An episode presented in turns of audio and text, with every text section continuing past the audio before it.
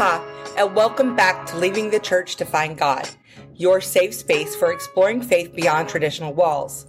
I'm your host, Melissa, and whether you grew up in the evangelical church like I did, or any other system seeking answers, you're in the right place. This podcast isn't about judgment or attacking institutions. It's about honest conversations, diverse spiritual paths, and celebrating the unique journeys that we all take in search of meaning. We've all experienced indoctrination in some form, and here we explore how it shapes our understanding of ourselves and the divine. Each week, we'll dive into thought-provoking topics, share inspiring stories from guests and listeners like you, and offer tools and insights for navigating your own deconstruction journey. Remember, leaving the church doesn't mean leaving your faith. It's about finding your own authentic connection to something greater. So buckle up, embrace the open dialogue, and join me as we explore what it means to move beyond confines and discover the deeper personal connection to the divine that exists within us all. Aloha, I'm Catherine Melissa Whittington, and I'm going to be your host for Leaving the Church to Find God. Thank you so much for being here in this space with me and for joining for the very first episode. I was racking my brain trying to figure out where to begin this story. So I'm going to share with you my inspiration for starting this podcast. About two years ago, I had started writing a book about leaving the church to find God. As I'm writing this book, more of the deconstruction, not just of the doctrine, but of the indoctrination that I had experienced in the evangelical church started to come to light. After spending so many years deconstructing doctrine, I realized at this point that I was deconstructing indoctrination and how deeply it went and how much it was affecting my life. This work, it started when I was born, and I know that it will be a work of a lifetime. But I have come so far, and I've come to a place where I'm ready to share my story. As I started to talk to more people about this experience, the more I realized that I wasn't the only one with a story to tell. That's how the podcast was born. I felt inspired to create a safe space where we could all come together to have these conversations about questioning, about faith, about what we were taught and what is true, what is true to us, what is our path to the divine. I believe that although it is an individual path for each of us, that by coming together, by sharing ideas, community, love, and support, and hopefully some laughs, that we'll be able to take this journey together. So, I felt to start, I would read to you the introduction of my book. Yesterday was my forty-first birthday. It was the best day of my life. There was nothing particularly spectacular about it. There was nothing particularly noteworthy. In fact, for many, it would seem like a bore, a complete social failure. But it wasn't that at all. It was a day of completeness, fullness, and joy. It started the evening before as I contemplated the idea of spending the day mostly in solitude. I didn't feel like I had anything to prove, and I hadn't even tried to make plans. I didn't feel the need for them. I realized that the person who is most important to me, the person who I really wanted to spend time with on this special day, was me. The one I love to create memories with. The one who makes everything feel safe and secure. She's already here. At this point in my life, I, I truly am my favorite person. And I believe that that's a sign of my growth. So I felt this strong desire to celebrate myself and how far I've come. Acts of self-love, care, acceptance, compassion, they've all recently become more familiar to me and have been a very grounding practice. But this time it was different. It wasn't a practice anymore. The source within me has become so much stronger than the programming, stronger than the self-doubt, stronger than the self-hate, stronger than the feelings of unworthiness, that this source, this bright light within me, is now the dominant voice. And the love that is there, it came from inside me and wrapped itself around me in true appreciation. And with that came the knowing, I want to celebrate me today. It's such a beautiful feeling, like the love and care that I have for my friends, but stronger and deeper. I spent the day singing happy birthday songs to myself, starting with Stevie Wonder, then fifty cent, moving all around everything I could find on YouTube. Then the music and the dancing, it took over, and I found myself in a state of pure bliss. meditation and time with nature have become a regular practice for me. This thing that I used to think I should do or that I needed to do, it's become something that I love and that I look forward to. It has become this precious opportunity for me to connect with me. Not just this me that's always going, but all of me. I had asked a question earlier in that day. It was a subtle question, casual even, and I didn't give it any thought afterwards. You see, I've been in what felt like an eternal limbo about what to do with my life. I desire big things. I'm creating the life of my dreams, yet I have no idea what to do from one day to the next to get there. I'm no stranger to hustle, and I'm able to focus and achieve goals, but when the goal changes and it's no longer about being something and it becomes about just being, well, that left some questions for me to ask. And I believe that if I ask, I will receive. My question today was, what's next? I am continuing to grow my photography business. I'm overflowing with creative ideas. And I know that it's time for me to claim my birthright of a life well lived. But how? What is the path of least resistance? As I continued to throw down in my living room and sing at the top of my lungs, my thoughts moved along with my day and I continued to revel in my self-allowed bliss. The time came where I felt inspired to do my meditation practice, and this time I had a special request. I want to feel the source within me. I want to feel the source outside of me. I desire to feel my own presence beyond my body. I want to feel more of who I really am. I went into my quiet space and enjoyed my deepening practice. While thoughts would come in and out as usual, I spent some time in state of wholeness, in states of wonder, where I could nor did I try to differentiate from one part of my body to the next or even remember where I was sitting, completely losing track of my physical relationship with time and space. I've been here before, but this time it was deeper. I finished up my practice and didn't think much of it. About an hour later, I was getting dressed and started to think about how wonderful I was feeling. How would I explain this to my friend who I was going to meet later for dinner? How did I get here? Where would I even begin? Then I felt it. A wave that felt like strength, calm, and power, and yet is inadequately described with those words. It was like me bubbling up from within me, a bigger me, a me beyond myself. And with all the clarity in the universe, I said out loud, I am going to write a book. I'm ready to tell my story. I didn't even really say it. It just came out of me. I looked into the mirror, through the mirror, and into my soul, and I said, you're going to be a best-selling author. You're going to help so many people. Your book is going to change the world. This is it. This is how all of the dreams and visions come together, and you already have everything that you need. Now, I've spent a lot of years on a church pew, shouting through the aisles, and what I truly felt was joy. But this... For me, this was a real revival. Many of my earliest memories are set in a church. I didn't always fit in with the other kids. I felt a lot of responsibility and lost my ability to play pretty early. I spent a lot of time with my grandfather Winford and my grandmother Catherine, who I was named after. At the time, it didn't occur to me that this was unusual. I felt most safe and comfortable with them, so naturally I desired their company. I remember one time I was in the back seat of their Oldsmobile on our way to a church service, and I was in the back seat, as per usual, daydreaming, thinking of the many ways I would one day show up in the world. I often dreamt of when that time would come.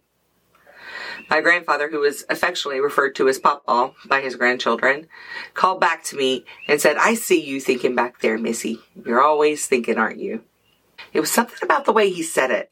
There was a complete recognition in his voice that made me feel seen.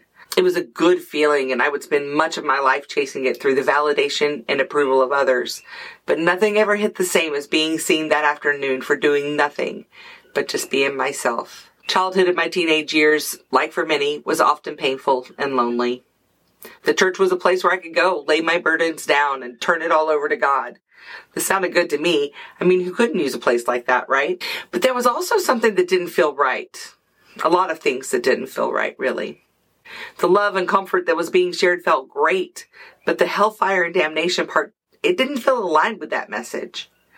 So Jesus loves the little children, all the little children of the world. But that's as long as they find him and follow these very specific instructions. And if they get off the path, that's okay. Just hope that they're able to course correct and find forgiveness before any accidental death or dismemberment occurs, of course, because Lord knows, if you die in your sleep and you didn't pray before bed, that's it. You're inevitably doomed. Now go out there and spread the word to the world. Tell them how wonderful it is to live for Jesus. We will welcome them with open arms and indoctrinate them until they fully agree that we deserve infinite torture for not falling in line. Go, go tell them how joyous it is, they said. And let me tell you, I did. I told them, I told them all. You see, being very empathetic and definitely neurodivergent led me to know that I had a purpose, that I was someone chosen, special even. It was officially my job to make sure that the world would not go to hell. Needless to say, this was a heavy burden for a child to bear. The message backed up by the scripture was, it's okay, the world will ostracize you.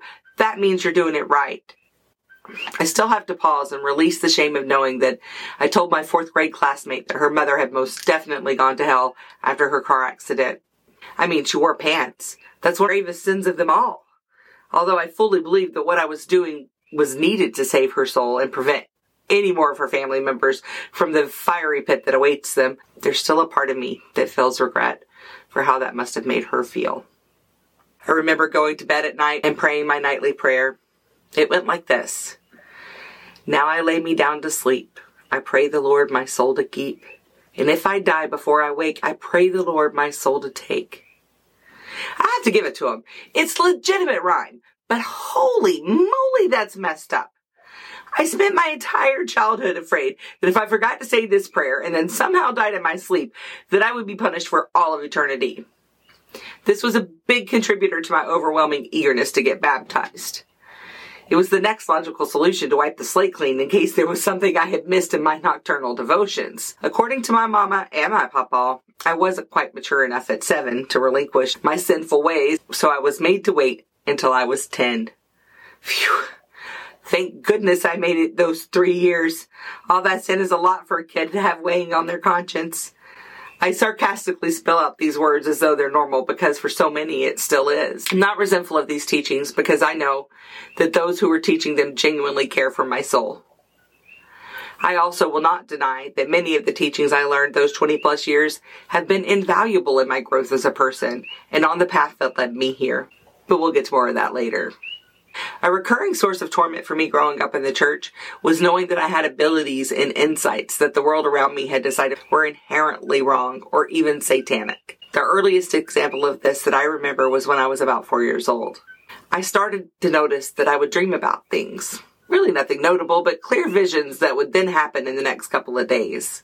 I remember one vision of some of my cousins using a glass to listen through the wall of the church nursery to overhear a conversation. That was a possibility that I hadn't previously been aware of. And then it happened the very next day. My cousin had seen this on a cartoon and, and had this idea.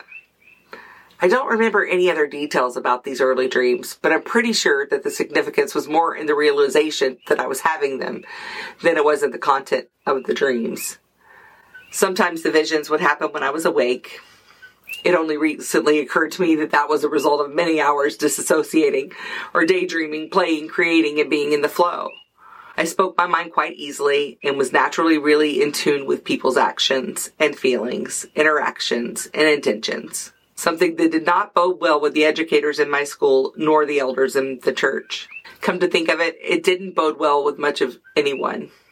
This is a very big part of why I felt that I didn't fit in. Other kids were different. They were carefree. I was careful, always. I now understand that these are symptoms of trauma, and in a much larger scope, they are the evidence of my own creation. The pulling from my soul's desire to create a very big life full of joy and abundance, full of self-actualization and co-creation. But before we go there, let's go back to that four-year-old girl. I started realizing that these visions were indeed happening, and I got curious. So I told my mom about it. I remember it like it was yesterday. We were driving down the road. Before I could even get it out of my mouth, she shut it down, hard and fast.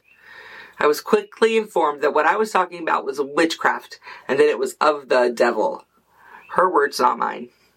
This memory is also one of my most clear memories of being split in parts. Part of me shrinking and small from shame, internalizing the realization that I am inherently cursed, broken, and evil. The other part of me growing larger inside, growing with desire for a full life, and confident in the knowing that what was happening felt fun, and it felt good, and that there wasn't anything inside of me that intended or even felt evil. In two thousand six, I moved to the island of Maui, and I've called it my home for the last eighteen years. I didn't realize at the time, but leaving the looking glass of my community was essential to deconstructing the indoctrination and to realize this path that I am on now. It's so magical to me how life works out. It's really magical to me how this book is currently coming together. You see, I felt this undeniable inspiration, and it's so clear that I'm just allowing it to happen through me. I didn't realize what this book would be about until it started to unfold. It's not conjured or planned. I follow the flow, and it beautifully pours out. I'm growing from it. I'm learning from it. The remembering is happening, and it is written on these pages. It is powerful, and I'm honored to share it here. What I feel now, the assuredness, the absolute joy in knowing, it left me that day when I was four years old. That's the day I split myself in parts. There was a part that needed to survive and to be nurtured by the world around her. And there was another part that knew that one day her time was coming and that she would not ever give up until that happened. And to that sweet little girl, I just want to say we're here. We're here. We made it. Thank you for holding on to us.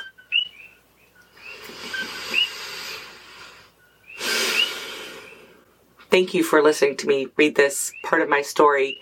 I'm really looking forward to sharing the whole book with the world. I know that it will reach and touch the people who it's meant to reach. And I appreciate you giving me your time. I appreciate you being here. I would love to hear from you. If any of you want to share your story, you don't need to be in any specific space on your journey. There is no beginning. There is no end.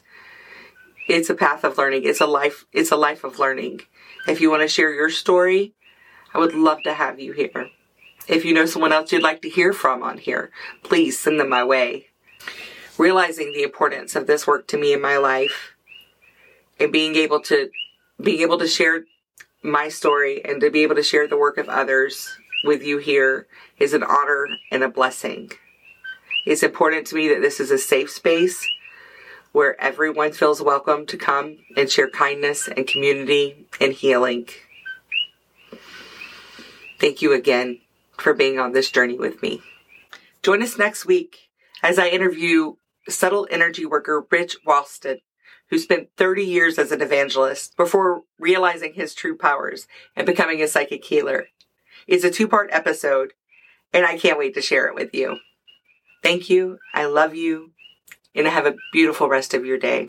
Thank you for joining me on this journey. If you enjoyed this episode, the best way to show your support is to subscribe wherever you listen to podcasts. Also, share your thoughts by leaving a five-star review. It really helps more people to find this space. Want to go deeper? Head over to my website at leaving the church to find god dot com. There, you can make a donation and make sure that we continue to have these conversations. No matter where you are on your spiritual journey, if you or someone you know would like to join the podcast and tell your story, please reach out to me on Instagram at authentically meli. Remember, you're not alone on this journey. Keep exploring, keep asking questions, and keep finding your own unique connection to something greater. Until next time, stay authentic, stay open, and aloha.